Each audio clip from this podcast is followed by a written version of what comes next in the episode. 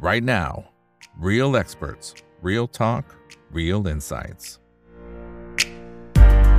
สวัสดีครับ สวัสดีเพื่อนๆนักลงทุนทุกคนนะครับ นี่คือไรนาบายอีกบรรพททุกเรื่องที่นักลงทุนต้องรู้นะครับ และสำหรับค่ำคืนนี้สิ่งที่เราต้องรู้นะครับ แล้วก็ทันเหตุการณ์หน่อยนะครับ ก็เป็นทางฝั่งของ JD Central นะครับ ที่เมื่อวานนี้ก็มีการประกาศนะครับ ว่าจะปิดกิจการไปนะครับ ยุติการดำเนินการกิจการในประเทศไทย ตั้งแต่วันที่ 3 มีนาคมนี้เป็นต้นไปเลยนะครับ จริงๆ เราเริ่มเห็นสัญญาณอะไรบางอย่างนะครับในช่วงก่อนหน้านี้ละที่ทีมผู้บริหารบางท่านระดับสูงเนี่ยนะครับ ก็ทยอยลาออกไป นะครับแต่ว่าอันนี้อาจจะเป็นทางการละนะครับแล้วก็ในเชิงของสมรภูมิ การแข่งขันอะไรต่างๆ ก็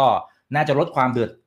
ดูเดือดเนี่ยมันอาจจะลดลงไปละนะครับแต่ว่าแลนด์สเคปมันจะเปลี่ยนแปลงไปอย่างไรนะครับจะเป็นท่านไหนไม่ได้นะครับก็ต้องเป็นท่านนี้แหละครับที่มาร่วมพูดคุยกับพวกเรานะครับพี่ป้อมคุณพาวุฒิพงศ์วิทยาพานุนะครับปัจจุบันก็เป็น CEO ทั้งตลาด .com group นะครับแล้วก็ Pay Solution Corporation นะครับจริงๆก็จะมีอีกหลายบริษัทด้วยที่ทางด้านของพี่ป้อมเองก็เข้าไปลงทุนด้วยนะครับ สวัสดีครับพี่ป้อมครับผม สวัสดีครับสวัสดีครับอีกครับโอเคครับครับอ่าคนไหนที่เข้ามาแล้วฝากกดไลค์กดแชร์ทุกช่องทางด้วยนะครับ Facebook YouTube Twitter Clubhouse ห้อง Open Line Chat ชอบห้องไหนก็เข้าไปห้องนั้นนะครับแล้วก็ TikTok ด้วยนะฮะตอนนี้เราเปิดทุกช่องทางครับพี่ป้อมนะฮะถ้าทางฝั่งของ Facebook ถ้ามีปัญหาอะไรก็ไปที่แพลตฟอร์มอื่นได้นะนะครับโอเคนะครับทีนี้พอไปดูตัวผลประกอบการนะครับของ JD Central เนี่ยพูดจริงๆเนี่ยก็ก็เห็นแล้วก็ตกใจเหมือนกันนะครับ ที่ประมาณ 5 ปีล่าสุดนะพี่ป้อมเขาขาดทุนไปรวมๆกันก็ประมาณสัก 5,600 กว่าล้านบาท นะครับตัวเลขเจ้าอื่นก็ อ่าโอเคได้ครับ เอาเลยฮะเออเดี๋ยวผมขอขอเปิดไปดูอะ JD Central นะครับ นี่ผมทำทุกอันเลยเนี่ย JD Central อ่านี่เลยเลยจาก Creden Data แอปเสือกนะครับรู้หมดเลขอ่าก็คือ อันนี้คือ JD Central แล้วตัวเลขงบล่าสุดปีเอ่อหกสามหกสี่เออโทษทีหกหกสี่ไม่มานะหกสี่โอเค ก็เห็นว่าตัวเลขรายได้สามพันสี่ร้อยล้านนะยังขาดทุนพันสามร้อยล้านอยู่เลย ขาดทุนโหดนะติดติดขาดทุนรวมกันห้าปีประมาณห้าพันกว่าล้านห้าพันหกเยอะไหมโอ้โห คือถ้าธุรกิจอื่นผมว่าคง bye bye ไปนานแล้วอะอ่าโอเค แต่ถ้าเรากลับไปดูจริง ๆ เนี่ยต้องบอกว่าการดูธุรกิจอีคอมเมิร์ซเนี่ย ไม่ไม่สามารถดูได้แค่บริษัทเดียว เพราะการทำธุรกิจอีคอมเมิร์ซเกือบทั้งโลกนะเขาเขาทำเป็นระบบนิเวศก็คือจะสังเกตไหมคือมีทั้งอีคอมเมิร์ซ นะก็คือเป็นที่ขายของสองก็คือมี Central JD Fintech ก็คือทำเกี่ยวกับเรื่องฟินเทคก็คือไอตัวอะไรนะแอปที่เขาทำเซ็นทรัลอะDolfin เคยเห็นไหมเป็น wallet คาร์ฟินโอเคแม้รายได้เข้ามาสักพันร้อยร้อยห้าสิบเก้าล้านติดลบอีกสามร้อยกว่าล้านนะ ในขณะที่ Central JD Money ก็เป็นเกี่ยวกับเรื่องการปล่อยกู้อะไรต่างๆซึ่งนะแล้วสุดท้ายคือ V Joy Solution ก็คือทำเกี่ยวกับเรื่องการส่งสินค้าอะไรต่าง นะครับฉะนั้นภาพรวมเนี่ยถ้าเกิดดูให้ดีเนี่ยต้องดูทั้งหมดทั้งกลุ่มนะครับซึ่งทั้งหมดของ JD Central เนี่ยก็ต้องยอมรับว่าขาดทุนกับทั้งกลุ่มนะครับรายได้รวมทั้งกลุ่มเนี่ยประมาณ 7,600 ล้านนะครับขาดทุนรวมมันเกือบเกือบ2,600 ล้านนะครับนี่คือปีปีแต่ถ้ากลับไปดูรุ่นพี่ไปดูรุ่นพี่ไปดูรุ่นพี่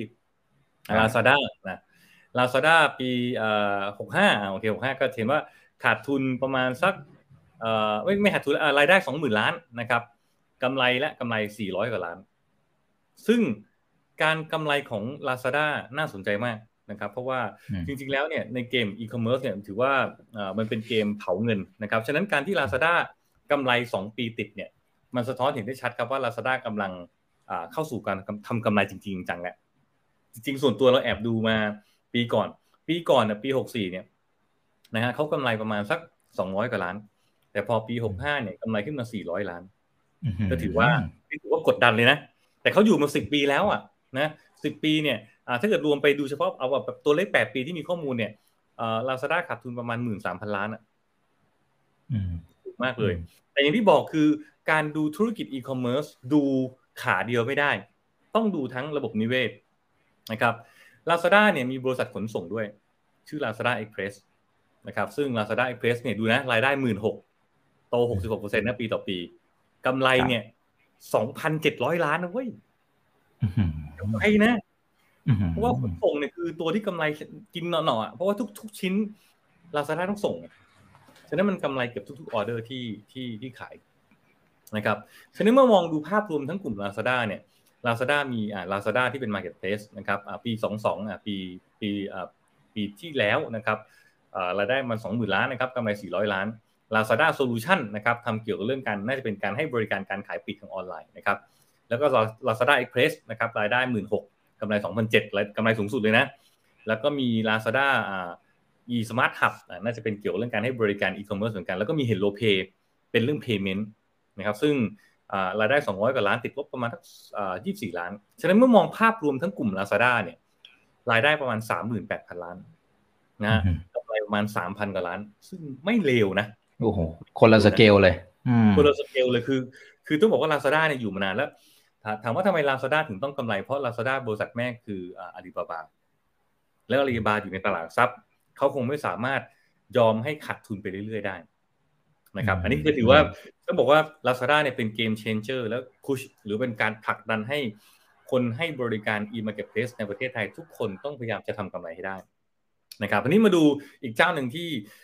ต้องบอกว่า เป็นตัวที่โหดอะตรงนี้คำถามคือพอจะทำกำไร Lazada ทำยังไงนี่เมื่อปีที่แล้ว Lazada นะครับมีการประกาศว่าทุกคนครับต่อไป Lazada จะขอเพิ่มค่าธรรมเนียม จากเดิมคิดเมื่อก่อนพออีกขายได้ของหนึ่งร้อยบาทเนี่ยเราจะถ้าเกิดใน Marketplace นะไม่ใช่ในฝั่งในมอลนะเราซาด้าจะขอชาร์จหนึ่งเปอร์เซ็นเช่นอีกขายได้หนึ่งร้อยบาท เขาขอชาร์จหนึ่งบาทเป็นค่าค่าค่าทำในการบริการ ปรากฏว่า เขาบอกว่าในเดือนตุลาคมเนี่ยหกห้าในปีที่ผ่านมาเนี่ยเขาขอขึ้นปรับจากหนึ่งเปอร์เซ็นเป็นสองเปอร์เซ็นฟังดูไม่เยอะนะไม่เยอะนะก็เท่าตัวแต่การปรับคือปรับร้อยเปอร์เซ็นต์นะปรับร้อยเปอร์เซ็นต์นะเออร้อยเปอร์เซ็นต์นะฉะนั้นตรงนี้จะเห็นได้ชัดว่า Lazada เองกำลังเริ่มเข้าสู่โหมดการสร้างรายได้แล้วนะสร้างรายได้แล้ว ซึ่งตรงนี้มันจะมากระทบกับผู้ค้าโดยตรงเลยนะ มาดูต่อไปอีกเจ้าหนึ่ง ช็อปอ่าโทษทีอ่าลาซาด้าก็คือบริษัทแม่ก็คือบริษัทลาซาด้าเซาท์เอเชียก็คืออยู่ที่สิงคโปร์แต่จริงเรารู้แล้วก็คืออ่าอยู่อยู่ที่เมืองจีนอาลีบาบาอืมอ่าเจ้านี้เจ้านี้เจ้านี้ถือว่าเป็นเกมที่เอ่อ game changer เลยนะครับ Shopee นะครับ Shopee เนี่ยดูย้อนหลังเนี่ยปีหกสี่ Shopee รายได้หมื่นสามพันล้านโตขึ้นมาร้อยยี่บเก้าเปอร์เซ็นต์นะร้อยยี่บเก้าเปอร์เซ็นต์โตโตแบบโตกระฉูดอะโตเป็นเท่าตัว แต่ในขณะที่กำไรเนี่ยขาดเขาขาดทุนประมาณเกือบเกือบห้าพันล้านปีเดียว ห้าพันล้าน Shopee เนี่ยขาดทุนมาประมาณสี่พันกว่าล้านติดต่อกันมาสี่ปีติดแล้วอะฉะนั้นรวมกันเจ็ดปีเนี่ยที่ Shopee เปิดมาเนี่ยShopee ขาดทุนประมาณสองหมื่นกว่าล้าน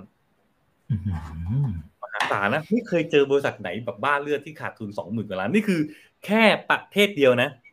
เราไม่รวมประเทศอื่น ซึ่งแม่งประเทศอื่นก็ขาดทุนกระจุยกระจายอย่างนี้ แต่ต้องยอมรับว่าการขาดทุนของ Shopee ขนาดนี้เนี่ยต้องยอมว่าเขาลงทุน จน Shopee ที่มาทีหลังลาซาด้าสามารถแซงขึ้นมาลาซาด้าได้ในหลายๆเขาเรียกการวัดผล เช่นจำนวนคนเข้านะครับยอดซื้อยอดขายก็จะถือว่า Shopee เติบโตได้น่าสนใจมากเลยทีเดียวนะฮะเช่นเดียวกันการดู Shopee ดูอีคอมเมิร์ซแต่ดูอย่างเดียวไม่ได้ก็ต้องดู Shopee มีบริการชื่อว่า Shopee Express คือเรื่องขนส่งนะฮะรายได้ไม่น้อยนะหมื่นห้าพันล้านนะหมื่นห้าพันล้านนะดูรายได้นี่พอๆกับรายได้สูงกว่าทำอีคอมเมิร์ซอีกนะ ขนส่งเนี่ยกำไรเนี่ยติดลบประมาณสามร้อยกว่าล้านเองแล้วดูการติดลบจากเดิมเมื่อก่อนเนี่ยปีหกสามเนี่ยติดลบประมาณเกือบเกือบพันแปดร้อยล้านเหลือติดลบประมาณเกือบเกือบสองร้อยแปดสิบเก้าล้านเองฉะนั้นแนวโน้มกำไรแล้วดีขึ้นกำลังจะดีขึ้นแล้วฉะนั้นเมื่อมองภาพรวมทั้งกลุ่ม Shopee เลยนะรวมทั้ง Sea หมดเลยเนี่ยเห็นไหม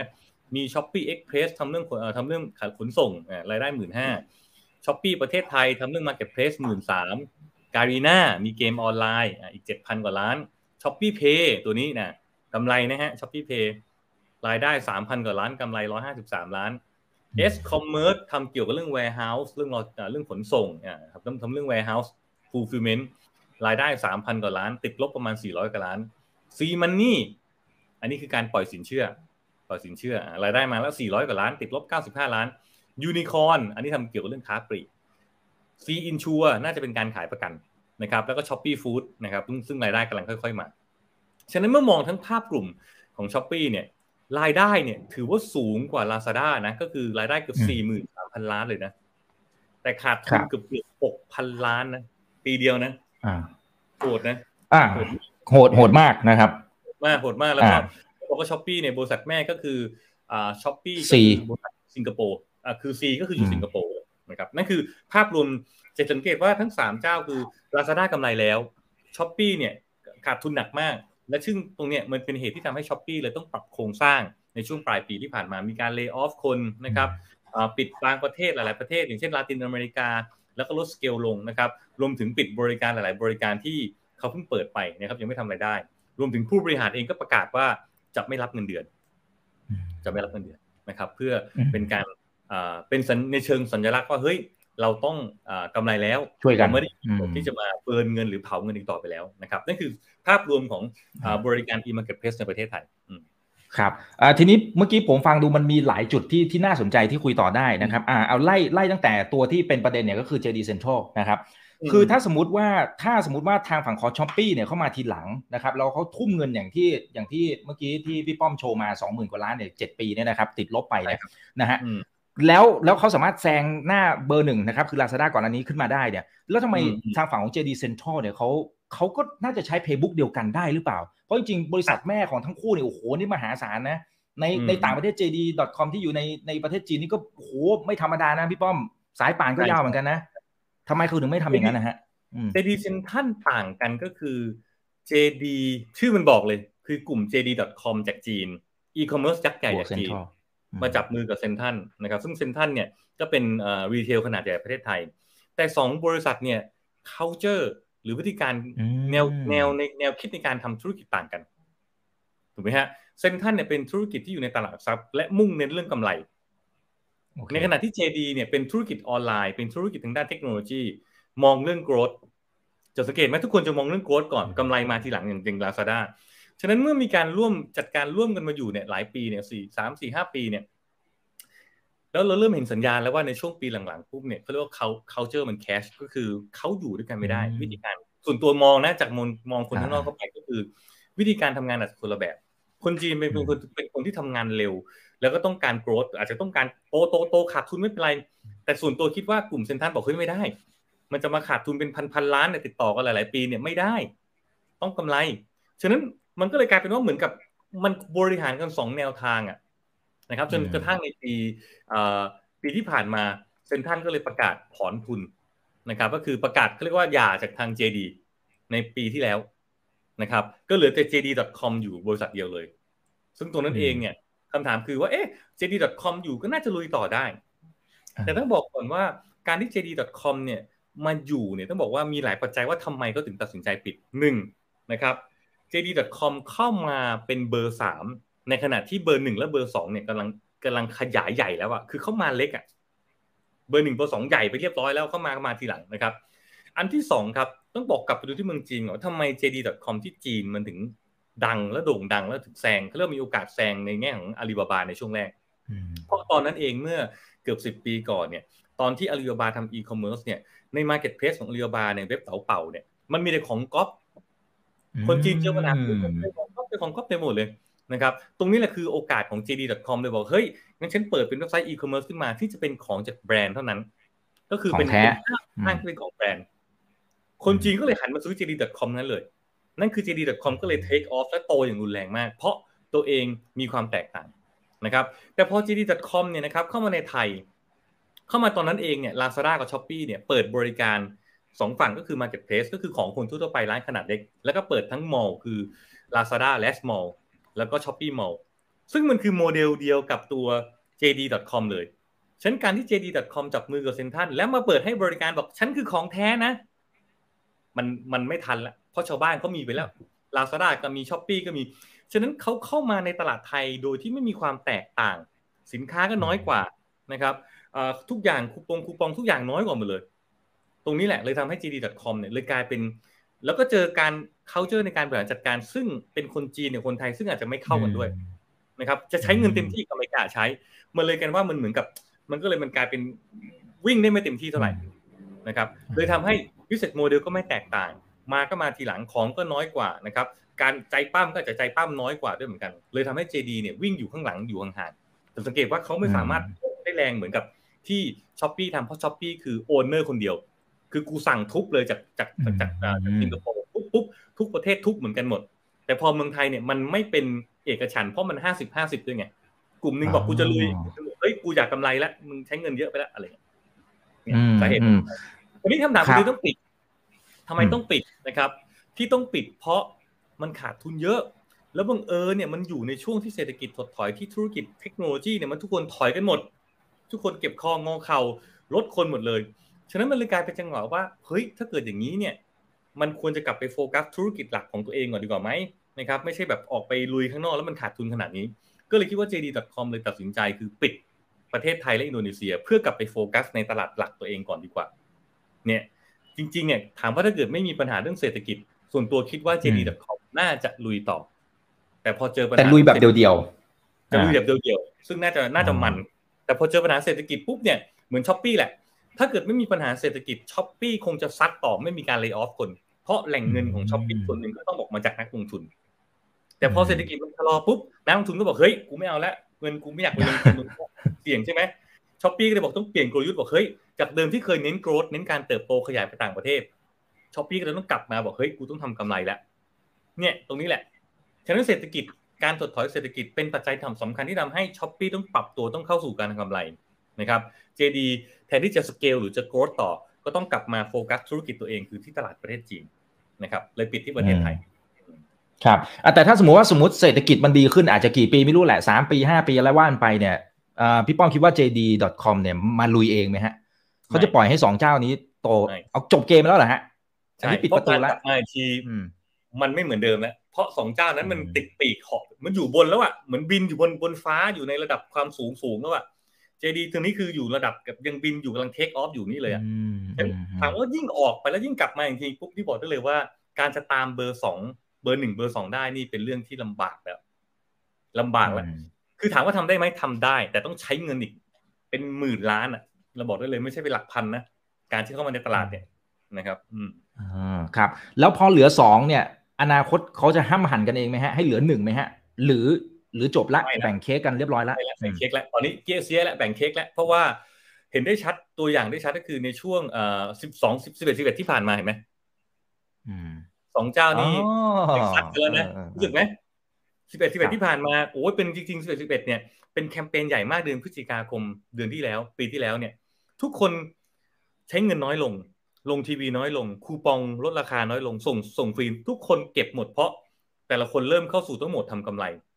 พอหมดทำกำไรปุ๊บเนี่ยส่วนใหญ่ทุกคนที่มันขาดทุนกันเป็นหลายๆพันล้านเนี่ยเพราะส่วนใหญ่คือเอาเงินเนี่ยไปซับซิไดเอาเงินไปแจกคูปอง เอาเงินไปซื้อโฆษณาต่างๆ อันนี้คือตัวเงินสำคัญที่เขาต้องไป burn คือต้องไปเผาเพื่อทำการตลาด แต่ตอนนี้เนี่ยหลังจากที่เขาเผาเงินมาช่วงตลอด 10 ปีอย่าง Lazada หรือประมาณ 7 ปีอย่าง Shopee เนี่ยตอนนี้เขาไม่ต้องเผาแล้ว เพราะตลาดมันอิ่มแล้วเขาสามารถปลุกคนไทยเกือบเกือบหกสิบเจ็ดเปอร์เซ็นต์หกสิบเจ็ดสิบเปอร์เซ็นต์ของประชากรไทยเข้าออนไลน์ เข้าอยู่ในแพลตฟอร์มเขาได้หมดแล้ว ฉะนั้นไม่มีความจำเป็นอีกต่อไปแล้ว ที่เขาต้องเอาเงินไปละเลงเพื่อปรนเปรอให้คนไทยเข้ามาในอีคอมเมิร์ซเพราะคนไทยเข้ามาแล้ว ติดเรียบร้อยแล้วเหมือนเหมือนให้ยา ตอนแรกซื้อแจกยาบ้าใช่ไหมก็เอาไปก่อนเอาฟรีเอาฟรีไป ตอนนี้บอกไม่ได้แล้วอ่ามึงติดเรียบร้อยแล้วนี่ถูกปะก็ต้องมาใช้คำถามคือวันนี้จะซื้อของไปไหนอะ Shopee คนชอบ Shopee ก็ Shopee คนชอบลาซาด้าก็ลาซาด้าฉะนั้นไม่มีความจำเป็นต้องมาห้ำหั่นกันอีกต่อไปละเพราะตลาดสองเบอร์หนึ่งเบอร์สองมันมันพอพอดีแล้ว นะครับอย่างนี้แปลว่าในอนาคตเนี่ยเขาก็จะขึ้นค่าธรรมเนียมอะไรว่ากันไป แล้วก็อาจจะลดไอ้คูปองคูปองไม่เหลือแล้วใช่ไหมฮะหมายถึงอาจจะอย่างน้อยคือต้องร้อยลง ตอนนี้มินตอนนี้มันก็ไม่มี มันน้อยแล้วตอนเนี้ย เคยซื้อแล้วตอนนี้ อีกเคยเจอคูปองจากมาร์เก็ตเพลสบ้างไหมล่ะไม่ค่อยเจอนะจิมไม่ค่อยมีแล้วนะไม่มีแล้วฉะนั้นตอนนี้บอกได้เลยว่าเขาจะเริ่มลดการใช้บัตเจ็ตลง ซึ่งแน่นอนมันจะสอดคล้องกับที่ ช้อปปี้ซีโอประกาศชัดว่าจะเข้าสู่การทำกำไร ซึ่งการทำกำไรเนี่ยไม่ยากพูดจริงในช้อปปี้เนี่ยทำกำไรไม่ยากเลยตามลาซาด้าไม่ยากเลยแค่ลดการใช้เม็ดเงินในการทำการตลาดลง แค่นั้นอะกำไรแล้วนะครับฉะนั้นสิ่งที่เกิดขึ้นคือ ตอนนี้เนี่ยที่น่าตกใจคือ Marketplace ประเทศไทยเนี่ยมันกลายเป็นเกมต่างชาติร้อยเปอร์เซ็นแล้ว จากเดิมที่ JD Central เนี่ยจะเป็นลูกครึ่งเป็นลูกครึ่งอ่ามีครึ่งไทยอยู่ห้าสิบเปอร์เซ็นตอนนี้ไม่ใช่แล้วมันกลายเป็นเกมของต่างชาติก็คือจีนนะเอ่อ สิงคโปร์ทั้งคู่เลยนะครับแล้วสองทั้งคู่เนี่ยตลาด Marketplace เนี่ยอาจจะต่างกับตลาดที่เป็นค้าปลีกอย่างเป็นพวก retail เช่นเราพูดถึงตอนนี้อะไร Tesco Lotus ก็เป็นของคนไทยแล้วถูกปะเรามี Tops นะเรามีของอะไรกันกลุ่มของ Big C มันยังมีสามสี่เจ้าที่แบบพยายามจะเกิดการ balance กัน แต่ตอนนี้เนี่ยในโลกการขายของออนไลน์โดยเฉพาะในฝั่ง marketplace เนี่ยมันมีแค่สองเจ้าเองอะ ถูกป่ะเพราะเจ้าเล็กๆที่ตายห่าหมดแล้วนะไม่เหลือนะโดยเฉพาะคนไทยนี่ไม่เหลือเลยนะเดี๋ยวจะมีคนหนึ่งให้ดูนะฉะนั้นตรงนี้เองเนี่ยมันกลายเป็นเกมต่างชาติ แล้ววันนี้เนี่ยบอกได้เลยว่าอีคอมเมิร์ซหรือ e-marketplace เนี่ยมันเริ่มเข้ามีบทบาทในการซื้อสินค้าคนไทยมากขึ้นเรื่อยนั่นหมายถึงตอนนี้เนี่ยธุรกิจค้าปลีกออนไลน์ เรากำลังถูกเขาเรียกว่าอะไรอะควบคุมแบบเบ็ดเสร็จโดยต่างชาติต่างชาติฉะนั้นสิ่งที่พี่ป้อมกลัว อ่าอ่าพอดีเลยกำลังจะถามตรงนี้แหละถูกหมดแล้วหนึ่งก็คือ ทุกเจ้าเนี่ย บอกชัดว่ากูจะกำไรแล้วถูกไหมกูจะกำไรแล้วอะขาดทุนมาสิบปีแล้วอะถึงเวลาที่กูต้องแบบ เก็บเก็บเกี่ยวอะถือว่าขาดทุนมาสิบปีนี่เขาก็เขาก็เก่งนะ ต้องบอกว่าสองเจ้าเนี่ย ใช้เงินเนี่ยรวมๆกันเนี่ยประมาณ รวมๆกันเนี่ยเราเชื่อว่าสามสี่หมื่นล้านอะสามสี่หมื่นล้านบาทอะ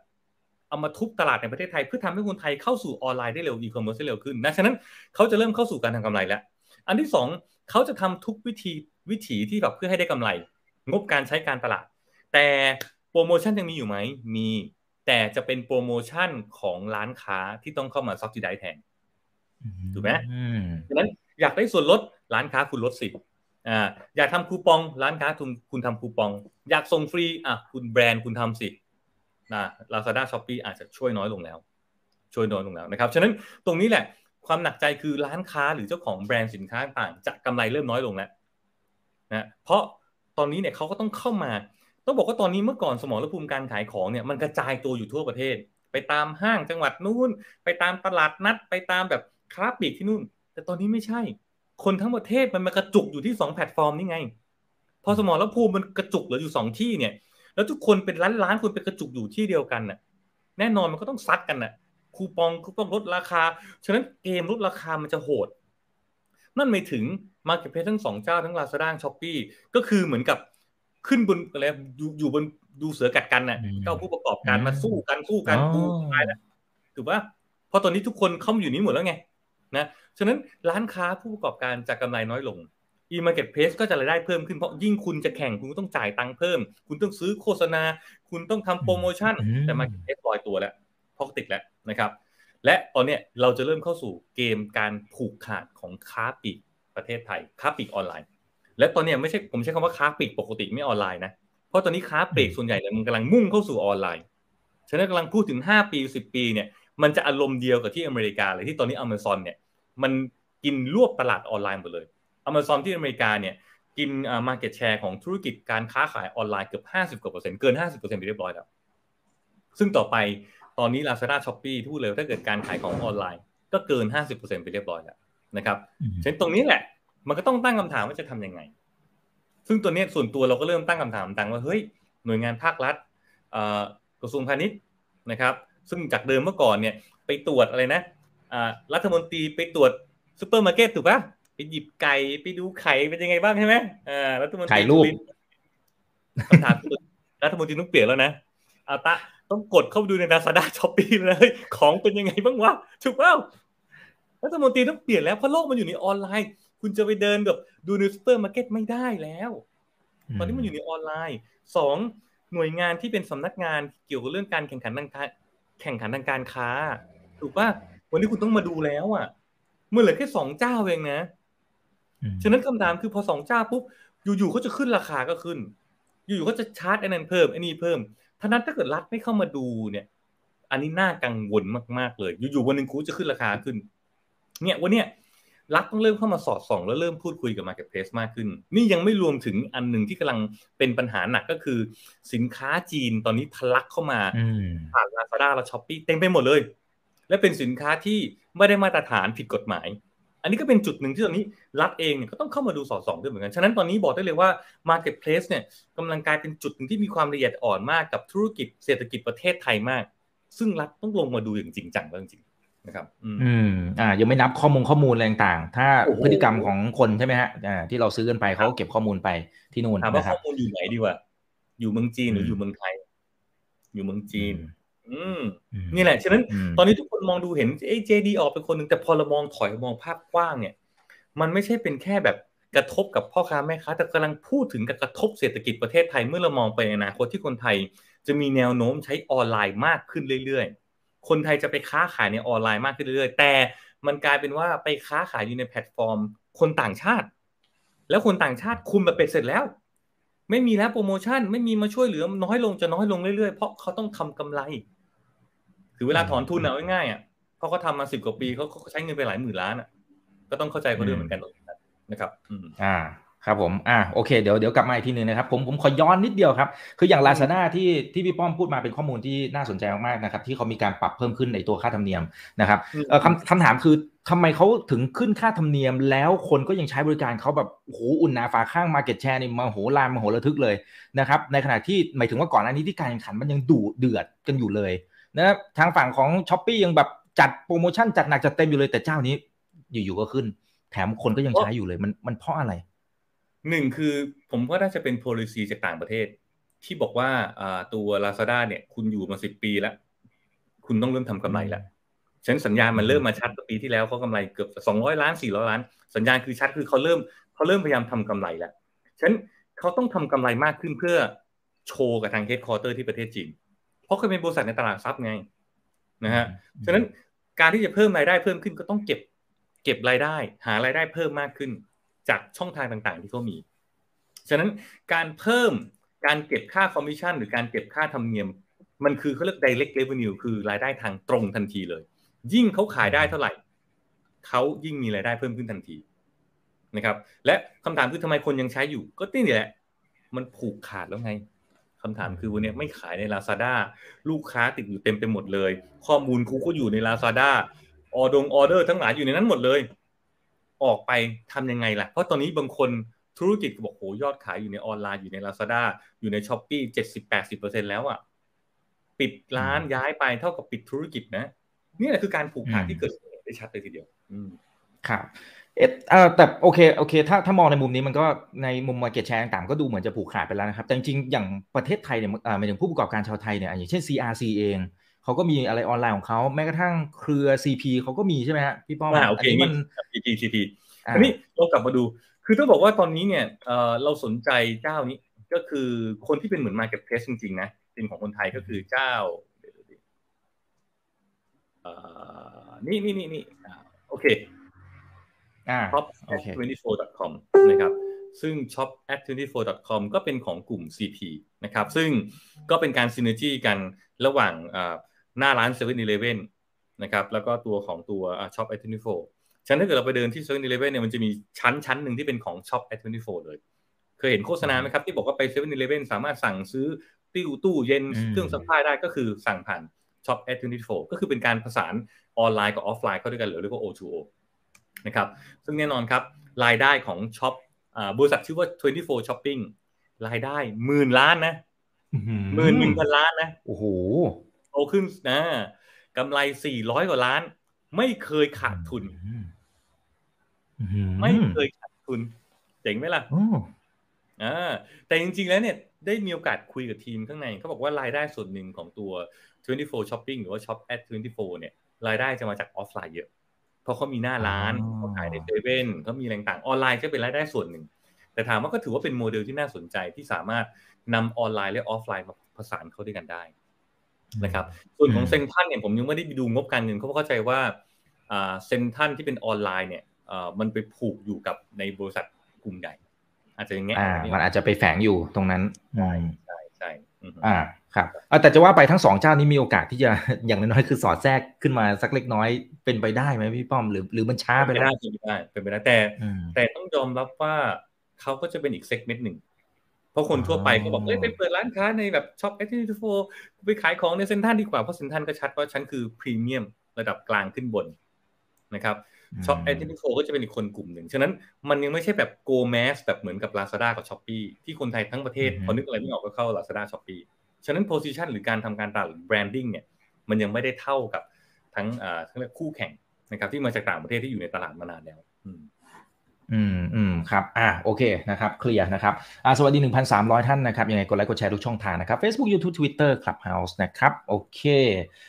เดี๋ยวขอดูคำถามจากผู้ชมทางบ้าน บางคน มีท่านหนึ่งบอกว่า โอ้ให้พี่ป้อมมาในวันนี้ถูกเผงเลยนะครับ ถูกคนละนะครับ คนที่จะเข้าใจเรื่องนี้ที่สุดก็เป็นพี่ป้อมนี่แหละนะครับ แล้วคุยกันมันด้วยนะคุณจาวิสบอกชอบ Shopee เพราะเฉินหลงมาช่วยขาย โอเคเอามามาเป็นดีเซนเตอร์ใช่ไหมอืมเออ เยอะเยอะน่าจะเยอะมากไหมใช่ใช่ใช่ใช่ใช่อืมไปลองแอบดูของกลุ่มเซ็นทรัลก็ได้พอดีผมมีเอ่อตัวของข้อมูลตรงนี้เขาเรียกบริษัทเขาชื่ออะไรอะจริงเขามีบริษัทที่เซ็นทรัลออนไลน์นะเซ็นทรัลออนไลน์ใช่ครับ UOL แต่เข้าใจว่าไม่น่าจะมันไปแฝงอยู่อ่ารายได้น่าจะกระจายไปที่อื่นมากกว่าอ่าแป๊บหนึ่งเดี๋ยวรอล็อกอินเขาเราไม่ใช่แล้วเข้าใจว่าเจ็ดสิบสามหรือเจ็ดหมื่นสามแล้ว เข้าใจว่าถูกอ่ามันมีมันมีการปรับปรับอ่โครงสร้างเข้าไปปรับโครงสร้างแล้วนะครับฉันถ้าเกิดกลับไปดูผู้ถือหุ้นของเซ็นทรัลออนไลน์นะครับ น่าจะกลับไปอยู่รวมกับตัวเซ็นทรัลหลักแหละนะครับ อืม น่าจะน่าจะ CRC อันนี้อันนี้เดานะครับ CRC ใช่ไหมอืมแต่แต่ CRC ก็จะเครือใหญ่แล้วครับ มันก็จะมีอันโอ้โหเยอะแยะมากมายนี่ตัวนี้ก็คืออ่าบริษัทหลักก็คือสรรพสินค้าเซ็นทรัลถือหุ้นอยู่ทั้งหมดร้อยเปอร์เซ็นเลยลองเข้าไปดูก็ได้อะอันนี้น่าจะเป็น CRC ป่ะสรรพสินค้าเซ็นทรัล อ่านี่นี่โอเคอันนี้ราย CRC ได้คือ Central Retail ออ Corporation Central Retail นะคใช่ไหมอันนี้น่าจะเป็นอันนี้ที่ที่เขามีแพลตฟอร์มออนไลน์โอ้อันนี้อันนี้น่าจะเป็นห้างอะ Central Department Store นี่ไง รายได้อืมสองหมื่นเจ็ดพันล้าน แต่ตกนะ ก่อนปีหกสองก่อนโควิดสี่หมื่นล้านอื้อหือ สี่หมื่นล้าน อันนี้อยู่นอกตลาดนะอันนี้ไม่ใช่ CRC นะอืมอืมกำไรจากเดิมเนี่ยช่วงก่อนโควิดเนี่ยกำไรอยู่มันแปดพันกว่าล้านตกลงมาเหลือสามร้อยกว่าล้านเพราะโควิดอือหืออื้อหือหนักมากหนักมากอืมอืมอืมครับ โอ้โหอันนี้ชัดชัดมากนะครับ อันนี้คนทั่วไปเข้าไปใช้ได้ไหมครับใช้ได้เลยถูกต้องนี่ใช้ได้ฟรีใช้ได้ฟรีคือคือมหน้าเนี่ยดูได้ฟรีเลยสมัครสมาชิกดูได้ฟรีหมดทุกอย่าง อย่างเช่น จะดูว่าอย่างเช่นเซ็นทรัลในแอปมามีรับงานภาครัฐด้วยเจ็ดอะ กดดูได้เลยนะ รับงานภาครัฐเนี่ยเห็นไหมมีขายของให้มอลังสิตมมอมหิดลเนี่ยอ่าทั้งหมดเท่าไหร่หมื่นแสนกว่าบาทอ่ากรมคืออันนี้สามารถตรวจสอบทุกบริษัทในประเทศไทยได้หมดเลย ดูว่ารับงานอืมรัฐที่ไหนเนี่ยดูได้หมดเลยนะอ่ากรรมการเป็นใครอ่ากรรมการเป็นใครดูนะ เช่น กรรมการอะกรรมการก็มีคุณอันน่าจะเป็นคุณทศจิราธิวัฒน์เห็นไหมอะสุดที่ชัยจิราธิวัฒน์เจอแล้วเนี่ย คุณทศจิราธิวัฒน์ เป็นกรรมการอีกกี่บริษัทมันส่องไปดูได้ต่ออะเดี๋ยวผมขยายให้ดูหน่อยนะคนอะโอเคเห็นไหมคุณทศเนี่ย เป็นกำลังเป็นกรรมการอีกเจ็ดสิบสองบริษัทกดดูได้เลยอื้อหือดูดิเจ็ดสิบสองบริษัทโอ้โห มหาศาลดูดิ ทุกบริษัทเลยไหมเซ็นทรัลห้าง Central Department Store และเป็นผู้ถือหุ้นทั้งหมดเจ็ดสิบสามบริษัท แอบดูเขาด้วยว่าถือบริษัทอะไรด้วย เห็นไหมคุณทศเนี่ยมีมูลค่าหุ้นอื้อหือมี book value สินทรัพย์ที่เขาทั้งหมด นี่คือ book value นะ ไม่ใช่มูลค่าทางบันทางทางตลาดหลักทรัพย์นะ สองพันสี่ร้อยล้านคุณคุณทศอยู่ส่วนใหญ่เงินเอ่อเงินจะอยู่ในกลุ่มเกี่ยวกับเรื่องอ่าธุรกิจขายส่งและค้าปลีกมีเกี่ยวกับเรื่องอสังหาด้วย เกี่ยวกับเรื่องทางการเงินเนี่ยฉะนั้นดูได้หมดเลย ตอนนี้เขาถือมากสุดก็คือห้างเซ็นทรัลคุณทศถืออยู่สามเปอร์เซ็นกว่าๆมูลแค่สามเปอร์เซ็นเนี่ยคุณคุณทศเนี่ยมีมูลค่าหุ้นประมาณพันสี่ร้อยล้านอะมันเจาะได้หมดเลย ของจริงเจาะได้หมดเลยครับนะฮะอ่างั้นเข้าเข้าไปดูได้นะครับ ใช่ใช่จริงอ่าๆไปดูอันหนึ่งไปดูเนื้อนี้อันนี้เจ๋งคือ สามารถเจาะได้ถึงเขาเรียกว่าเอ่อผู้สอบบัญชีเป็นใครอ่า แล้วก็ตอนนี้เซ็นทรัลเนี่ยไปลงทุนในบริษัทไหนบ้างแอบเจาะดูได้ต่อนะดูนะอ่าดูนะ ผู้ถือหุ้นเซ็นทรัลก็คืออันเนี้ย CRC และ Central Retail Corporation ถืออยู่ร้อยเปอร์เซ็นต์เลยนะแล้วก็แต่ละคนคุณทศจิราธิวัฒน์ก็จะมีเนี่ยคุณปริญญ์จิราธิวัฒน์ถือหุ้นอีกร้อยสี่สิบบริษัทเห็นไหมเนี่ยแล้วก็ดูต่อได้ว่าปุ๊บเซ็นทรัลห้างสรรพสินค้าเซ็นทรัลเนี่ยไปถือหุ้นอีกสิบสามบริษัท หลักแล้วก็แปดบริษัทย่อยเห็นไหมไปถือ Central Food Retail เซ็น CDF Central DF เนี่ยแล้วก็ไปดูต่อว่าไอ Central Food Retail เนี่ยไปถือไหนต่ออีกอีกห้าบริษัทกดดูปุ๊บเห็นไหมมันไล่ได้หมดเลยอะฉะนั้นอืมตอนนี้เนี่ยสรรพสินค้าเซ็นทรัลเนี่ย ถือมูลค่าหุ้นในบริษัทเจ้าอีกทั้งหมดแปดพันกว่าล้าน มันไล่แบบอื้อหือเจาะลงไปอืมแอปเนี่ย ชื่อว่า Credit อ่าน่าสนใจ Data แต่ชื่อเล่นมันชื่อว่าแอปเสือกเสือกได้ดีมากสนุกมากเลยเนี่ย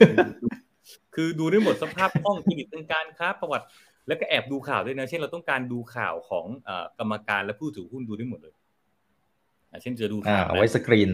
อ่าเช่นอืมจะดูข่าวกรรมการอั นนี้บริษัทใหญ่เราอาจจะรู้จักเขาอยู่แล้วนะค้นหาจากกรรมการจะเอาข่าวเกี่ยวใครล่ะอ่าเช่นคุณเอ่อสุดที่รักจีราที่วัดกดยืนยันปุ๊บระบบจะไปหาข่าวเกี่ยวกับกรรมการคนนั้นนะครับ ซึ่งไม่เจอกดตามไปดูใน Google ต่อด้วยเป็นไงบ้างเห็นไหม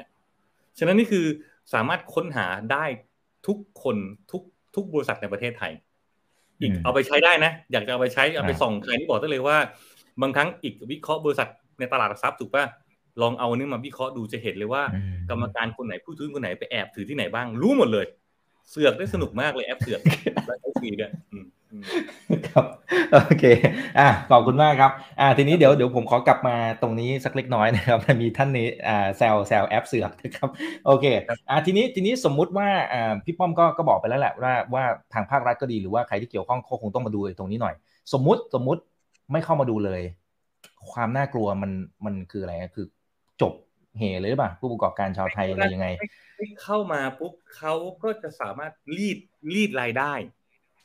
จากร้านค้าที่เขาไปเปิดขายเรื่อยๆ เพราะเขาต้องการทำกำไรไงแล้วมันจะกลายเป็นเดี๋ยวเจ้านั้นก็รีดปุ๊บคือมันเริ่มฮั้วกันแล้วไง Shopee ก็ขึ้นราคาลาซาด้าขึ้นราคาขึ้นขึ้นขึ้นขึ้นขึ้นขึ้นไม่มีใครไปคุมเขาอะถูกต้องเหลือแค่สองเจ้าไงเหมือนในช่วงหนึ่งตอนที่เมื่อก่อนที่ค่ายโทรศัพท์มือถืออะเมื่อก่อนมีโปรโมชั่นอัดกันหนักมากเลย AIS เนี่ย True d t a c แต่ต อนหลังปุ๊บเนี่ยเริ่มเริ่มตกลงกันได้แล้วเริ่มไม่ต้องกูจะไปแข่งกันทำไมวะให้เจ็บตัวทุกเปล่าๆเนี่ย ตอนเนี้ยเรากำลังเริ่มเข้าสู่ในโหมดนั้นก็คือทุกเจ้าเริ่มจะไม่ซัดกันแล้วอะเริ่มแบบกูคือกูก็มีของกู มึงก็มีของมึงแม่ก็โตไปด้วยกันแล้วกันกินตลาดไปด้วยกันทั้งคู่ อืม อืมอืมแล้วเผลอจริง ๆ จะมากินตลาดออฟไลน์ของคนไทยด้วยไหมไม่ถึงพวกพวกพวกห้างค้าปลีกยักษ์ใหญ่ต่างๆที่เราลงทุนในตลาดหุ้นเนี่ย แน่นอนแน่นอน เพราะนั่นคือธรรมชาติและพฤติกรรมของคนเนี่ย ตอนนี้มันกำลังมุ่งสู่ไปทางนั้นหมดเลยถูกไหมฮะเพราะตอนนี้ต้องบอกได้ว่าสินค้าหลายตัวเนี่ย คนซื้อเนี่ย ไม่ได้ไปเดินห้างแล้วนะครับฟันธงได้เลยว่าต่อไปห้างเนี่ย ในฝั่งที่เป็น department store เนี่ยคือห้างตอนนี้มันมีสองฝั่งว่า department store คือพวกบรรดาเจ้าของห้างก็เปิดพื้นที่ให้คนเอาเอาสินค้ามาวางขายเจ้าของแบรนด์วางขายถูกไหมครับ อีกฝั่งหนึ่งที่เป็นมอลมอลก็คือ เปิดร้านอาหาร คนนั้นมาเปิดร้านนู้นร้านนี้ ต่อไปเนี่ยไอ้ฝั่งที่เป็น department store เนี่ยจะเล็กลง เพราะจะสังเกตไหมเมื่อก่อนผู้หญิงเนี่ยจะไปซื้อเขาเรียกว่าอะไรอะเครื่องสำอางเคาน์เตอร์ ที่เป็นแบรนด์เนมต่างๆเขาก็จะไปซื้อที่เคาน์เตอร์แบรนด์ถูกปะเดี๋ยวนี้ไม่ใช่นะ ซื้อออนไลน์นะถูกปะผู้ชายเมื่อก่อนซื้อนาฬิกาซื้อไหน ก็ไปซื้อที่ห้างไปซื้อที่เคาน์เตอร์ ตอนนี้ซื้อไหน ซื้อ Facebook ซื้อออนไลน์เอา ฉะนั้นไอ้ตรงนั้นจะกระทบหนักเลยเพราะว่าแล้วบรรดาเจ้าของสินค้าต่างๆเนี่ยเมื่อก่อนเนี่ยพอนำเข้าสินค้าเข้ามาหรือผลิตสินค้าเข้ามา จะขายไหนอะก็ต้องไปขายที่ห้างถือว่าเข้าซูเปอร์มาร์เก็ตทีนี้มันจะเข้าสู่เทรนด์หนึ่งเดี๋ยวขอพูดเรื่องเทรนด์เนี่ยอันนี้อ่าอ่าเอาเลยครับชัดเลย อันนี้มันจะเริ่มเข้าสู่เทรนด์เทรนด์ที่สำคัญมากก็คือบรรดาพวกแบรนด์สินค้าต่าง ๆ เนี่ย จะตัดตัวกลางออก และขายตรงอย่างผู้บริโภคนะ เราเรียกเทรนด์นี้ว่าการทำ D2C หรือเรียกว่า direct to consumer อ่าซึ่งตรงนี้แหละ แนวโน้มมันกำลังจะเริ่มมากขึ้นเรื่อยๆเดี๋ยวดูนะ ซึ่งตัวนี้เป็นอันนี้ใครที่ดูอยู่แล้วตัวเองเป็นตัวกลางอยู่เนี่ยไหม D2C คือมันมันมันชื่อคำว่า direct to consumer คือขายตรงยังผู้บริโภค หรือศัพท์อีกคำหนึ่งเนี่ยเขาเรียกว่า M2C ก็คือ manufacturing to consumer ขายโรงงานผลิตปุ๊บกูขายตรงผู้บริโภคเลยอะมาดูกันเป็นยังไงนะครับ สมัยก่อนเนี่ยนะครับเวลาบรรดาพวกเจ้าของสินค้าต่างๆเนี่ยพวก supply chain คือ supply chain คือขั้นตอนกระบวนการในการที่สินค้าจากโรงงานผลิตมาแล้วเนี่ยจะถึงมือผู้บริโภคเป็นยังไงนะครับ เช่นโรงงานเราพูดถึงโรงงาน Unilever Durex ถุงยางอนามัย Samsung Huawei ก็ผลิตสินค้ามาถูกปะผลิตออกมาปุ๊บสินค้าเหล่านี้ต้องขายผ่านช่องทางอะไร ก็ต้องอะบางคนเข้าแมคโคร เข้าพวก wholesaler เข้าพวกค้าส่ง ถูกไหมเข้าค้าส่ง จากนั้นค้าส่งไปไหนต่ออาจจะเข้าแบบ บางทีอาจจะเข้าตัวแทนพวก distributor ช่วยกระจายสินค้าให้ไปถึงมือผู้บริโภคเข้าร้านโชห่วย หรือบางทีเข้าพวกค้าปลีกเข้าซูเปอร์มาร์เก็ตเข้าโชห่วย จากนั้นสินค้าเหล่านี้ถึงค่อยถึงมือผู้บริโภคถูกปะอันนี้คือแบบเดิม ผลิตปุ๊บกว่าจะผ่าน supply chain ไปคนนั้นไปคนนู้นไปคนนี้กว่าจะถึงมือผู้บริโภคใช้เวลานาน แต่ตอนนี้มันกลายเป็นว่า โรงงานต่างๆ สามารถเข้าถึงมือผู้บริโภคได้ไงฮะเปิดร้านค้าออนไลน์ เปิดกูเปิด เปิดร้านใน Lazada Mall เปิดร้านใน Shopee Mall ขายของออนไลน์ตรงเลย เกิดอะไรขึ้น เมื่อก่อนเนี่ยไปขายผ่าน Tops ซูเปอร์มาร์เก็ตโดนค่า GP หรือค่าคอมมิชชั่นสามสิบสี่สิบเปอร์เซ็นต์ตอนนี้กูขายออนไลน์ขาย Shopee Mall Shopee ชาร์จห้าเปอร์เซ็นต์สิบเปอร์เซ็นต์โอ้โห เหลือกำไรบานเลย ถูกปะและที่สำคัญคือ เห็นไหม Shopee Mall Lazada Mall เนี่ยนี่คือเอาแบรนด์เข้าไปขาย ตอนนี้หลายหลายคนเนี่ยเนสเล่เข้าไปขายของตรงแล้วนะครับ จะเห็นว่าตอนนี้หลายๆแบรนด์ซัมซุงไปเปิดร้าน Official Store ขายโทรศัพท์มือถือ ขายเครื่องใช้ไฟฟ้า ขายทีวงทีวี ขายแข่งกับตัวแทนตัวเองด้วย ตอนนี้บางทีตัวแทนร้านเครื่องเครื่องใช้ไฟฟ้าต่างจังหวัดเริ่มโวยนะ เพราะเราขายทีวีสี่สิบนิ้วหน้าร้านปรากฏในออนไลน์อะถูกกว่าเพราะอะไรพอถึงเวลาปุ๊บสิบเอ็ดสิบเอ็ดซัมซุงมีโปรโมชั่นเอามาลดราคาได้เลยนะฉะนั้น ไอ้ร้านพวกนี้กำลังจะเริ่มมาค่าตัวกลางที่เป็นร้านค้าที่เป็นตัวแทนของแบรนด์ต่างๆนะครับฉะนั้นจุดที่น่าสนใจคือทำไมเขายังอยากขายหนึ่งอะเช่นเราไปเข้าไปขายของผ่านพวกร้านสะดวกซื้อ พวกนี้คือขายทีละกล่อง เช่น ซื้อนมกล่องเราคงไม่ได้ซื้อเป็นแพ็คเยอะๆนะอ่าหรือบางทีเราไปขายตามซูเปอร์มาร์เก็ตหรือเป็นพวกไฮเปอร์มาร์เก็ตซื้ออันนี้เริ่มซื้อเป็นแพ็คแล้วแต่ปัญหาของเจ้าของสินค้าคือพอไปขายผ่านพวกเนี้ยเขาจะไม่ได้ข้อมูลลูกค้าเลย พอข้อมูลลูกค้าเนี่ยมันจะอยู่กับบรรดาพวกช่องทาง การขายซูเปอร์มาร์เก็ตเอินก็ดีนะครับหรือว่าพวกร้านสะดวกซื้อก็ดี อยากได้ข้อมูลทำไงฮะซื้อครับต้องจ่ายตังค์ซื้อ แต่พอเขามาขายของออนไลน์ตรงกับผู้บริโภคเปิดเป็น D2C เปิดร้านใน s h อ p e e Mall เปิดร้านใน Lazada Mall และขายของตรง สิ่งที่เกิดขึ้นคือเขาได้ข้อมูลลูกค้าเลย ใครเป็นคนซื้อเป็นผู้หญิงผู้ชาย ซื้อจังหวัดไหน ซื้อซ้ำไหมเขาเริ่มสามารถทำการตลาดตรงไปหาลูกค้ากลุ่มนั้นได้ แต่กลุ่มเหล่านี้เนี่ยวิธีการขายเนี่ยเขาขายเป็นเบลเบลกี้คือขายทีละเยอะๆเพราะถ้าเกิดส่งนมทีละกล่องสองกล่องมันไม่คุ้มฉะนั้นเขาจะขายทีละเยอะๆนะครับฉะนั้นตอนนี้ D2C เนี่ยกำลังเริ่มเปลี่ยนพฤติกรรมคนไทยนะครับฉะนั้นสิ่งที่มันจะกระทบคือไอ้ค้าปลีกไอ้ตัวกลางเนี่ยจะตาย ตัวกลางไอ้พวกร้านแบบเนี่ยตามต่างจังหวัด อีกมาจากต่างจังหวัดป่ะเติบโตมาใช่ครับหนองคายใช่ครับเนี่ยใช่ไหมเราโตมาซื้อเสื้อผ้ามันก็ซื้อร้านใกล้ๆบ้านเราถูกป่ะเพราะออนไลน์ไม่มี อยากซื้อรองเท้าฟุตบอลอยากจะซื้อเสื้อก็ซื้อหลายร้านเฮียใกล้ๆบ้าน แต่เรามาดูกันว่าเป็นยังไงนะสิ่งที่เกิดขึ้นคือเมื่อก่อนเนี่ยโรงงานผลิตรองเท้าฟุตบอลเนี่ย ผลิตมาขายคู่ละร้อยขายผ่านเข้าแมคโครเข้าค้าส่งเข้าโชว์หวยเข้าเข้าเข้าค้าส่งแล้วกันร้อยี่สิบาทไอ้ค้าส่งไปบวกร้อยี่สิบาท ค้าส่งเนี่ยก็ไปส่งต่อยี่ปัวซาปัวยี่ปัวซาปัวไปบวกเป็นร้อยห้าสิบถึงร้อยเจ็ดสิบาทรองเท้าคู่เดียวนะ ราคามันจะบวกขึ้นไปเรื่อยเพราะมันมีมันผ่านหลายมันผ่านหลายคนไง สุดท้ายเนี่ยร้านเฮียไปรับมาจากยี่ปัวซาปัวร้านเฮียขายรองเท้าคู่ละสองร้อยบาทไอเราเองเนี่ยอยู่ต่างจังหวัด ก็เอ้ยร้านเฮียใกล้ๆบ้านไม่มีทางเลือกเยอะก็ซื้อร้านเฮียรองเท้าคู่ละสองร้อยสีแม่งก็มีมีเลือกมาเยอะหรอกถูกป่ะเพราะร้านเฮียสต็อกมาเยอะไงถูกป่ะนะนึกออกไหมร้านที่แบบลกๆๆนะแต่ต่อไปพอออนไลน์เกิดขึ้นเกิดอะไรขึ้น โรงงานบอกเฮ้ยออนไลน์มีเว้ยทำไมกูไม่ขายออนไลน์วะ โรงงานผลิตรองเท้าฟุตบอล ตัดสินใจเปิดร้านใน Lazada Mall กับ Shopee Mall บอกเฮ้ยจากเดิมกูขายร้อยหนึ่งเฮ้ยกูขายร้อยห้าสิบเลยดีกว่าวะถูกปะร้อยห้าสิบปุ๊บโอ้โหกำไรกูได้เพิ่มอีกอะไม่ต้องไปผ่านไอ้ค้าส่งยี่ปั๊วซาปั๊วกูข้ามเลย ไอเราเป็นลูกค้าปุ๊บเมื่อก่อนไปร้านเฮียไม่มีสีไม่กี่แบบเองไซส์มีไม่กี่แบบ เปิดมือถือขึ้นมาปุ๊บเข้าลาซาด้าเข้า Shopee โอ้โหรองเท้าเต็มไปหมดเลยรองเท้า ฟุตบอลสีมีเพียบไซส์มีทุกแบบ ราคาร้อยห้าสิบบาทคำถามคือถูกกว่าอีกซื้อเฮียหรือไปซื้อ Lazada Shopee คูปองบางทีลาซาด้าแน่นอน เออ แล้วประเด็นคือตอนนี้คนรุ่นใหม่เนี่ย มันหยิบมือถือมาซื้อของแล้วไงคำถามคือจะเกิดอะไรขึ้นกับร้านเฮียคำถามคือจะเกิดอะไรขึ้นกับยี่ปั๊วซาปั๊วหรือค้าส่งเครือข่ายเหล่านี้ที่เป็น supply chain ตรงกลาง ฉะนั้น D2C เนี่ยมันจะมาฆ่าตัวกลางไปเลย ซึ่งมันจะค่อยๆเกิดขึ้นนะ เพราะตอนนี้บอกโอเค คนรุ่นเก่าอาจจะยังซื้อของร้านเฮียอยู่ แต่คิดดูถึงบอกห้าปีสิบปี วันหนึ่งที่คนรุ่นเก่าเนี่ย กลุ่ม Gen Baby Boomer หรือกลุ่มที่เป็นกลุ่ม Gen X เนี่ยหายไปเนี่ยหรือกลุ่มแต่ Gen Y ที่แบบเขาคุ้นเคยกับออนไลน์ ฉะนั้นยี่ปัวซาปัวคนนี้หายหมด หายหมดแน่นอน ฟันธงเลยห้าปีไม่เหลือ อืม ฉะนั้นเนี่ยออนไลน์เนี่ยมันกำลังเข้ามีบทบาท ฉะนั้นถึงบอกอย่างว่าทำไม Lazada Shopee มันถึงทรงอานุภาพมากในอนาคต เพราะมันจะควบคุมตลาดค้าปลีกแบบเบ็ดเสร็จถ้ารัฐไม่ทำอะไรในวันนี้ ชิบหายครับถูกปะหลายคนไม่ได้มองไกลถึงขนาดที่คนก็มองเอ๊ะเรามองแบบภาพไกลๆเห็นว่า เหมือนกันเราเคยพูดถึงเรื่องลาซาด้าที่ถูกอาลีบาบาซื้อ เราเคยพูดตั้งแต่วันแรก อืมใช่จำได้ อาลีบาบาเนี่ยซื้อลาซาด้าเนี่ยคนไทยผู้ประกอบการไทยซวยแล้วอะเราบอกเลยซวยแล้วทำไมซวยอะเพราะกองทัพสินค้าจีนมันบุกไทยแล้ว เราบอกได้เลยว่า พอถ้าเกิดลาซาด้าถูกซื้อต่อไปสินค้าจีนมันจะบุกมาในไทยอย่างเต็มไปหมดเลย ซึ่งวันนี้คำตอบคือใช่นะเดี๋ยวให้ดูเดี๋ยวดูให้ดูวิเคราะห์นะ ตอนนี้เนี่ยสินค้าจีนเนี่ยดูนะดูนี่นี่นี่สินค้าจีนตอนนี้มันบุกไทยแบบเต็มสูบแล้วอะ เดี๋ยวให้ดูสไลด์เนี่ยเพราะพอ Lazada กับ s h อ p e e เข้ามา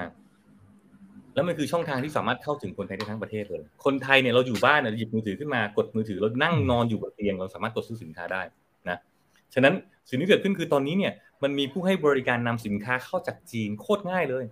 เต็มไปหมดเลย คุณอยากเอาสินค้าเข้าจากประเทศจีนนำเข้ารับนำเข้าให้เลยเห็นไหมปิดตู้ทุกวันบริการนำสินค้าจากจีนเข้ามาในไทย และจีนก็เน้นเรื่องวันเบลวันโรดเห็นไหม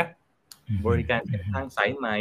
มีรถไฟความเร็วสูงจากลาวมาจอดแถวแถวแถวหนองคายแล้วนะหนองคายอ่า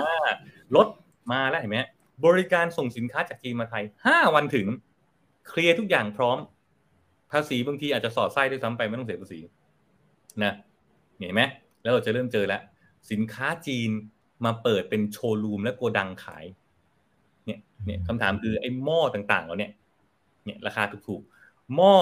ตัวอย่างเช่นอะหม้ออะไรนะหม้อคนไทยตาและตาม้าลาย อันหนึ่งห้าร้อยบาท หม้อจีน อาจจะสองร้อยบาทเนี่ยคำถามคือหม้อม้าลายมีมอกมีมาตรฐานผ่านการภาครัฐไอ้หม้อจีนเนี่ย มันมีมาตรฐานไหมมันเสียภาษีเข้ามาหรือเปล่าถูกปะอะดูต่อนะน่ากลัวมากพวกนี้ เนี่ย มาแล้วเก้าอี้เนี่ยพวกนี้สินค้าจากจีนทะลักเข้ามาเพียบเลยนะ และเข้ามาโดยที่บางทีไม่ได้เสียภาษี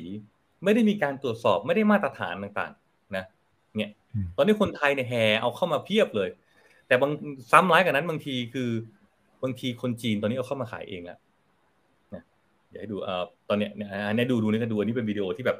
คนจีนก็มาเปิดโกดัง แล้วก็เอาสินค้าจีนเข้ามากองไว้เต็มไปหมดเลยตอนเนี้ย อืมเนี่ย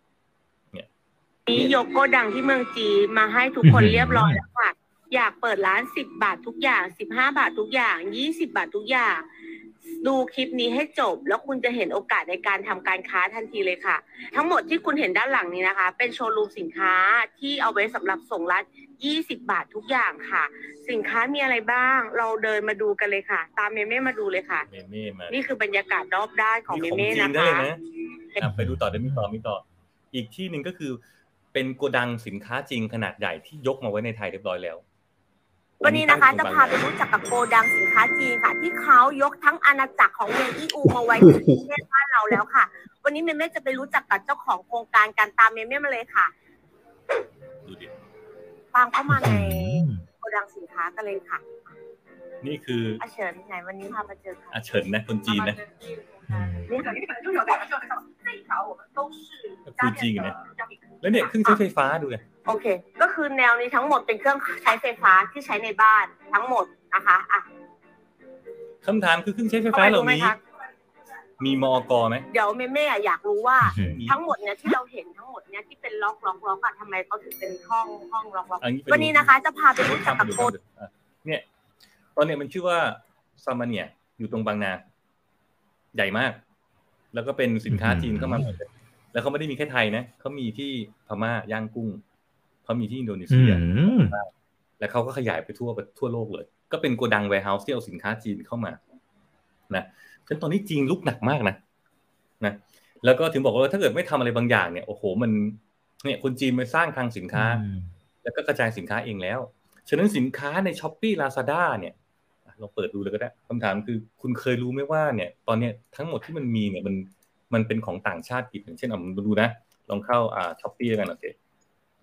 จะดูหมวดขนลุกเลยครับฮะอืมขนลุกเลยครับ เออตอนนี้บอกคือได้เลยคือรู้ว่ารู้ว่าเขาบุกมานะแต่แต่แต่ไม่เคยเห็นว่ามันอื้อหือยิ่งใหญ่อลังเยการอะขนาดนี่นี้เยอะมาก อืมอุ้ยโทษทีอ๋อเออคือตอนนี้ต้องบอกว่า เจ้าของหลายๆคนเนี่ย เจอปัญหานะเราเจอผู้ประกอบการบางคนเนี่ย ขายเอ่ออะไรอะไอ้ทิชชู่เปียกอะทิชชู่เปียกอันนึงเนี่ยเขาขายแบบสามสิบาทต่ออัน ตอนเนี้ยมันขายในลาซาด้าเนี่ยอะเราดูนะช้อปปี้ลองดูนะทิชชู่เปียกลองดูแล้วกันนะทิชชู่ลองดูเลย ทิชภาษาไทยนี่ชู่เปียกอะไรเงี้ยมาแล้วโอเคทิชชู่เปียกปั๊บรอแป๊บหนึ่งอะมาละเพียบเลยอะมีเดตตอมาปุ๊บปุ๊บปุ๊บปุ๊บวิธีการกดตรงนี้ จากต่างประเทศเดี๋ยวขยายหน่อยนะอะโอเค เห็นไหมติ๊กจากต่างประเทศนะ อันนี้เห็นไหมอันนี้แบบห้าร้อยห้าสิบเก้าบาทมีหลายชิ้นห้าสิบแผ่นคูณห้าอ่าอันนี้สี่ร้อยบาท อันนี้เจ็ดร้อยบาทอันนี้เนี่ยดูดูนะกดของต่างประเทศ ปรับเขาให้ อันนี้คือสินค้าที่ต่างประเทศบาทเดียว เชี่ยสิบบาทยี่ห้าบาท บาทเดียวดูดิ ขายไปแล้วห้าพันเก้าร้อยชิ้น อันนี้ขายไปเก้าพันกว่าชิ้น ดูดิสิบบาททิชชู่ เนี่ยทิชชู่เปียกห้าสิบาทเป็นกระป๋องอย่างดีดูดินี่แหละคือจากต่างประเทศนะ แล้วคำถามคือ เฮ้ยกูเป็นผู้ประกอบการบาทเดียวเนี่ยดูดิสิบชิ้นบาทเดียว โอ้ยตาย แล้วจะสู้ยังไงอะใช่ป่ะเนี่ยกดเข้าไปดูอะเดี๋ยวบาทหนึ่งนะกดเข้าไปดูปุ๊บ เนี่ย เออเนี่ย มีโฆษดูดิโฆษณาอะไรจีนล้วนๆซองละบาท ดูดิ ข้างในมีกี่แผ่นเนี่ยมีสิบชิ้น บ้าไปแล้วบาทหนึ่งค่าถุงยังไม่ได้เลย ดูดิ แล้วส่งจากไหนตายตายตายส่งจากต่างประเทศ อืมแล้วคนซื้อเยอะไหมส่งฟรีทั่วไทยโอ้ตายแล้วมันจะยังไงวะเนี่ยดูดิมีคูปองลดราคาอีกโอ้มันมันจะยังไงวะเนี่ย อย่างเงี้ยมันกำลังปลุกเข้ามาเรื่อยๆฉะนั้น ลองไปดูนะอ่ากลับไปดูทีลองวิเคราะห์นะเมื่อกี้ทิชชู่เปียกนะอะทิชชู่เปียกเอาแบบเอาเอาเอาเอาต่างประเทศออกนะเอาทั้งหมดนะอะทั้งหมดทิชชู่เปียกมีทั้งหมดอยู่เอ่อแหมเดี๋ยวนี้เขาออกไปแล้วมันจะมีตัวเลขอยู่ว่าทั้งหมดกี่ชิ้นนะมันจะมีทั้งหมดกี่ชิ้นแหมเมื่อก่อนจะมีตัวเลขอยู่นะพอเอามาคำนวณดีๆปุ๊บเนี่ยแล้วติ๊กตรงต่างประเทศเนี่ย จะเห็นเลยว่าบางทีเนี่ย ปริมาณสินค้าที่เป็นต่างประเทศอะแม่งเยอะกว่าของไทยนะเว้ยจีนมันยกขึ้นมาแบบไม่ใช่มาทีละชิ้นนะมันยกมาเป็นแบบ เป็นเป็นร้อยล้านล้านชิ้นเนี่ยตอนเนี้ยโหดมากเจ้าของธุรกิจหลายๆคนคนไทยเนี่ย ม้วนเสือไปหลายคนแล้วเพราะบางคนเนี่ยแน่นอนอะบางคนจะนำเข้าจากจีนถูกปะแต่นำเข้ามาจากจีนเนี่ย บางคนโดนภาษีบางคนต้องมาอาจจะเข้านู่นเข้านี่ก็ต้องผ่านมอกไปขอนู่นขอนี่อนุญาต แต่จีนคำถามคือเนี่ยมันบาทเดียวเนี่ยมันผ่านบ้างไหมเนี่ยมันได้ออยป่ะเนี่ยทิชชู่เปียกเนี่ยถูกปะไม่มีนะไอ้นี่คือภัยหนึ่งที่บอกได้เลยว่าสินค้าจีนเนี่ยกำลังบุกหนักมากกับธุรกิจในประเทศไทย แล้วมันกำลังค่อยๆฆ่าผู้ประกอบการไทย เพราะคนไทยไปซื้อออนไลน์คำถามคือบาทมันไปซื้อยังสู้ยังไงตัวอย่างอะอืมเนี่ยเจ๊งไปเรียบร้อยแล้วคนไทยขายที่ชุบเปียกอะเห็นไหม เห็นความเกี่ยวข้องอย่างว่า Marketplace การแข่งขัน แข่งขันมากมาย มันเริ่มกลายเป็น D2C มันเริ่มตัดตัวกลางออกไปฉันตัวกลางที่เป็นเมื่อก่อนคนไทยทำเครือข่ายอ่ามีอะไรยี่ปัวซาปัวอะไรต่างไอเนี่ยก็จะชิบหายแล้วถูกป่ะพอไปถึงปุ๊บสินค้าจีนก็เทเข้ามาตรงทุกบริโภคเลยไอ้เรื่องนี้เราพูดมาเจ็ดปีก่อน แล้ววันนี้มันกำลังเป็นจริงขึ้นเรื่อยๆจริงขึ้นเรื่อยๆ จำจำได้เลยเพราะพี่ป้อมไปพูดไงงานสัมมนานะฮะที่ผมไปไปเป็นพิธีกรด้วยนะครับ แล้วก็ฉายภาพนะครับ แล้วมันโอ้โหแต่ตอนนั้นก็ก็ยังนึกภาพไม่ออกว่ามันจะขนาดนี้นะขนาดนี้แหละ แล้วมันจะหนักขึ้นเรื่อยๆนะถ้ารัฐไม่ทำอะไรบางอย่าง อืมครับครับโอเค รัฐรัฐถ้าเขาดูก็ก็ก็หวังว่าจะเอาไปทำอะไรบางอย่างนะครับ ก่อนที่มันจะสายเกินไปนะฮะแต่แต่ถ้าเป็นผู้ประกอบการเราทำอะไรได้บ้างไหมฮะตัวเราเนี่ยเรา คือรัฐเราคงไปบอกอะไรเขาไม่ได้เยอะหรอก ถ้าเขาไม่ได้ดูรัฐเนี่ยตอนนี้เราอะทำงานหมวกใบหนึ่งเราทำงานอยู่ที่วุฒิสภา เราอยู่ในคณะอนุกรรมธิการด้านพาณิชย์ตอนนี้เราตั้งคณะเรากำลังร้องเรียนเรื่องนี้เลย แล้วเรากำลังดูเรื่องนี้เลยว่าหนึ่งก็คือ หน่วยงานรัฐต้องทำอะไรบางอย่าง อย่างเช่น Lazada s h o p e e เนี่ยคือสองรูใหญ่ที่เป็นเหมือนกับม้าโทรจันน่ะที่เอาสินค้าจีนไหลเข้ามา ฉะนั้นถ้า Lazada กับ s h o p e e ต้องจัดการสินค้าเหล่านี้ เพราะหนึ่งคือสินค้าเหล่านี้หนึ่งไม่มีมอกไม่มีออยไม่มีมาตรฐาน คุณปล่อยให้มันเข้ามาขายได้ยังไง ถูกไหมฮะ ซื้อไปแล้วเนี่ยคำถามคือบาทหนึ่งอะรูดไปที่หน้าหน้าพังหรือเปล่า ใครจะรับผิดชอบ หลายๆครั้งที่เราซื้อสินค้า อีกเคยซื้อสินค้าออนไลน์เนี่ยผ่านออนไลน์มาปุ๊บมันไม่ได้คุณภาพอะบางทีร้อยสองร้อยบาททำไงอะช่างแม่งมันอยู่จีนอะเอาเอาผิดมันยังไงถูกป่ะ แล้วผู้บริโภคคนไทยต้องรับภาระพวกนี้เหรอ มันไม่แฟร์นะเว้ย ถูกป่ะฉะนั้นตอนเนี้ยสิ่งหนึ่งคือตอนนี้สคบเองก็ดีออยเองก็ดีนะครับ หรือจะเป็นหน่วยงานที่เป็นเกี่ยวกับเรื่องการดูมาตรฐานมอกเนี่ยสสอะไรสมอเนี่ยดูเกี่ยวเรื่องมาตรฐานไอ้ปักสามตาบางทีเนี่ยโอ้โหมันก็ไม่มีออยไม่มีไม่มีอ่ามอกกัน หน่วยงานนี้ก็กำลังเข้าไปคุยกับพวกนี้แต่เพียงแต่ว่าการทำงานหน่วยงานรัฐเนี่ยทำงานไม่ได้บูรณาการไอ้คนนี้เข้าทีนึงคนนั้นเข้าทีนึงวันเนี้ย เรากำลังพยายามจะคุยว่าเฮ้ยเราจะจัดการทำยังไงให้มันเป็นระบบ เราไม่ได้ไปกีดกันเขานะ แต่เพียงแต่ว่าเราต้องสอดส่องช่วยเหลือดูแลผู้บริโภคคนไทยหน่อย ไม่ให้สินค้าที่ไม่ได้มาตรฐาน สินค้าที่ไม่มี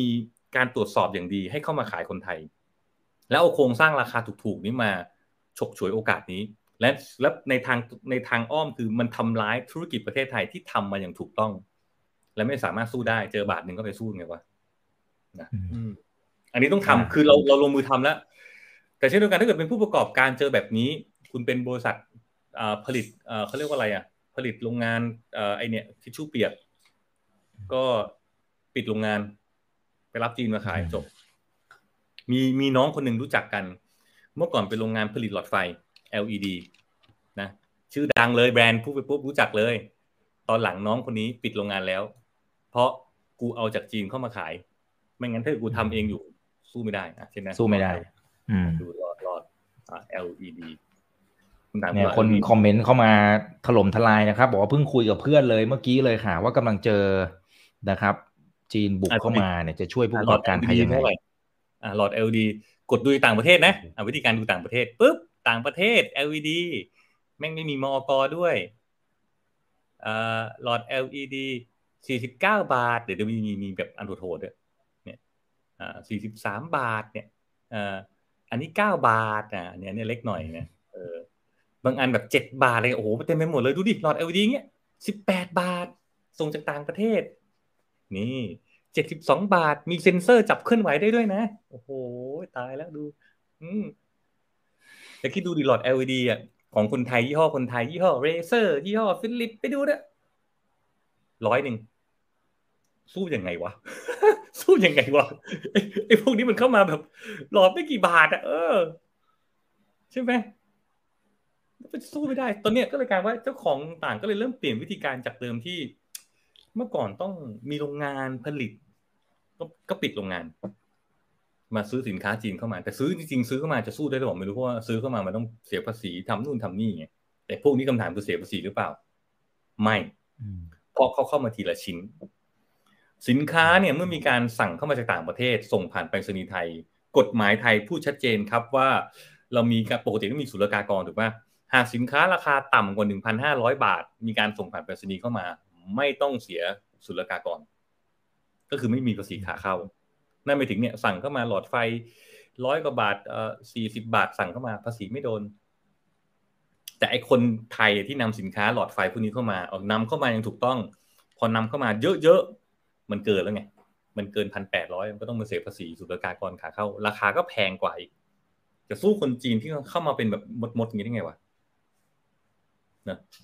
อันนี้คือความโหดร้ายที่หลายคนเห็นนะครับ แล้วเราบางทีเราก็ enjoy กับการซื้อสินค้าถูกถูกปะแล้วไม่มีคุณภาพ เรา enjoy กับสินค้าถูกไม่มีคุณภาพ แต่ในทางกลับกันมันกำลังทำร้ายผู้ประกอบการไทย มันกำลังทำร้ายเศรษฐกิจ และประเทศไทยอยู่สินค้าเหล่านี้ ฉะนั้นถ้าเกิดถามว่า Marketplace สองเจ้านี้เนี่ย มีจิตสำนึกนะ พยายามกันสินค้าที่ไม่ได้มาตรฐาน พยายามปกป้องผู้บริโภค สินค้าเหล่านี้จะหายไปเยอะเราอยากให้เราอยากให้สถานที่คืออีคอมเมิร์ซเราไม่ได้กีดกันนะแต่อยากให้มันเป็นสถานที่ที่มันคุ้มครองผู้บริโภคด้วยอะไม่ใช่เอาสักแต่ของถูกเข้ามาอืมอืมครับ โอเคนะครับ โอ้โห นี่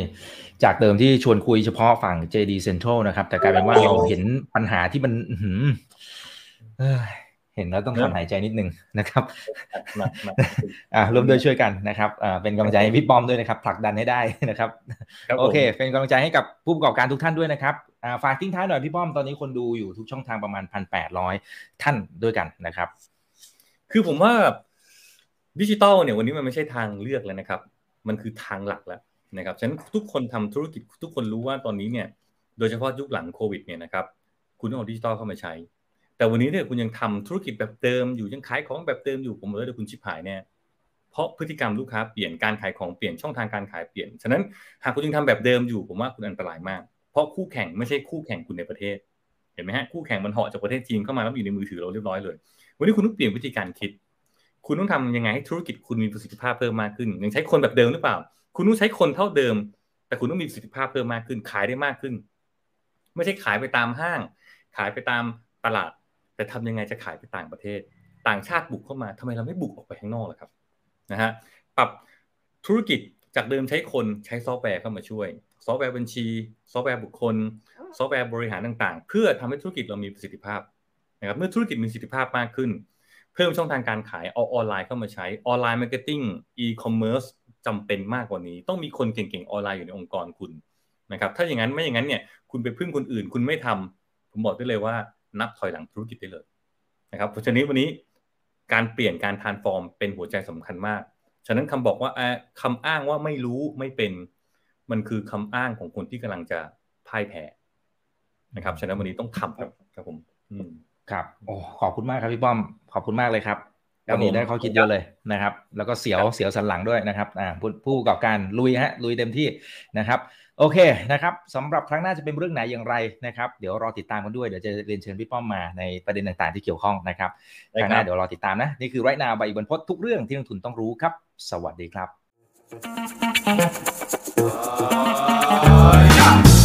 ถ้าชื่นชอบคอนเทนต์แบบนี้อย่าลืมกดติดตามช่องทางอื่นๆด้วยนะครับ ไม่ว่าจะเป็น Facebook, YouTube, Line Official, Instagram และ Twitter จะได้ไม่พลาดการวิเคราะห์และมุมมองเศรษฐกิจ และการลงทุนดีๆ แบบนี้ครับ อย่าลืมนะครับว่าเริ่มต้นวันนี้ดีที่สุด ขอให้ทุกท่านโชคดี และมีอิสรภาพในการใช้ชีวิต ผม อีกบรรพฒนาเพิ่มสุขครับ